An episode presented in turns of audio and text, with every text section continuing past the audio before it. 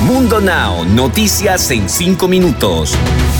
Inmigración, dinero, política, entretenimiento y todo lo que necesitas para amanecer bien informado. Hola, ¿qué tal amigos? Bienvenidos a Mundo Now. Les saluda Alfredo Suárez junto a Camila Daza y Daniela Tejeda. De inmediato comenzamos con las informaciones. Algunas tiendas Walmart, Macy's y otras minoristas se han visto obligadas a cerrar temporalmente o ajustar sus horarios debido al abrumador incremento en los contagios por COVID-19 que se han registrado en Estados Unidos con la llegada de la variante Omicron. Walmart, Target, Sam's Club y Macy's son solo algunas de las empresas que han visto afectadas sus operaciones por culpa del coronavirus. Actualmente en Estados Unidos se registran diariamente cerca de un millón de contagios, lo que ha llevado a las minoristas a tomar dramáticas decisiones despertando gran temor a la gente. Joe Biden encabezó este martes una conferencia de prensa donde sorprendió a más de una persona al asegurar que cambiaría las reglas del Senado solo para proteger la democracia. El demócrata aseguró que desafiaría a los senadores para obtener como resultado el fin de la opresión de los votantes. La conferencia de prensa se llevó a cabo en las inmediaciones de Morehouse College y la Universidad de Clark Atlanta, donde aseguró que hará lo posible para que los proyectos de ley que aún están por aprobarse obtengan una respuesta más rápida. En plena conferencia, Biden anunció que pedirá la aprobación de la ley de libertad de voto. Autoridades confirmaron la caída de un helicóptero médico que iba en dirección al Hospital Infantil de Filadelfia desde Maryland cuando ocurrió el trágico accidente. Afirmaron que en el helicóptero viajaban cuatro pasajeros, entre ellos iba un bebé a bordo. La intención del viaje era transportar al menor hacia el Hospital Infantil de Filadelfia y venían desde Maryland en el último reporte que dieron las autoridades.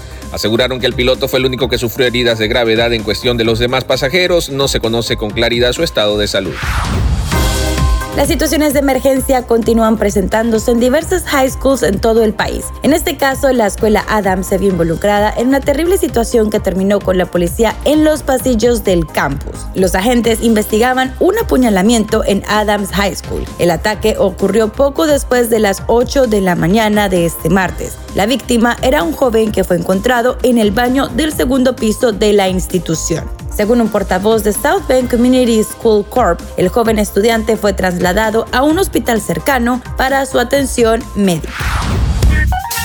Y ahora con ustedes les presento las noticias más actuales en el mundo del entretenimiento.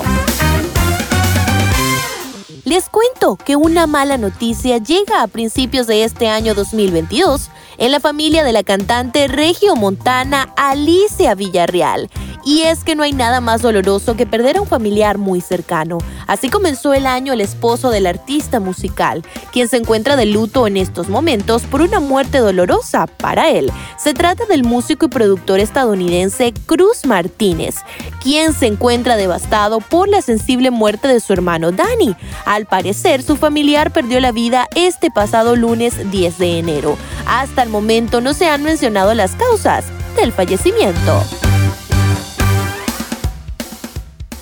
Cambiando de tema, la supuesta novia de Tony Costa, la influencer Emily Beltrán, sorprende en redes sociales al dar a entender que le gustaría tener hijos con el bailarín español, ex de Adamari López. En algún momento, ¿será que han planeado en formar una familia? Los rumores crecieron aún más cuando la modelo mexicana Evelyn dio a entender que le gustaría tener hijos con Tony Costa. Todo esto después de que una de sus seguidoras afirmara que los hijos que posiblemente lleguen a tener en un futuro saldrían muy hermosos.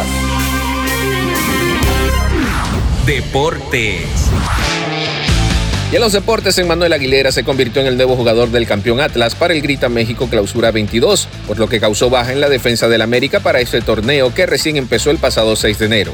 El defensa argentino tenía contrato hasta diciembre del 2022 después de su última renovación en el 2020 por un año, pero con cláusula automática de un año más por los minutos jugados.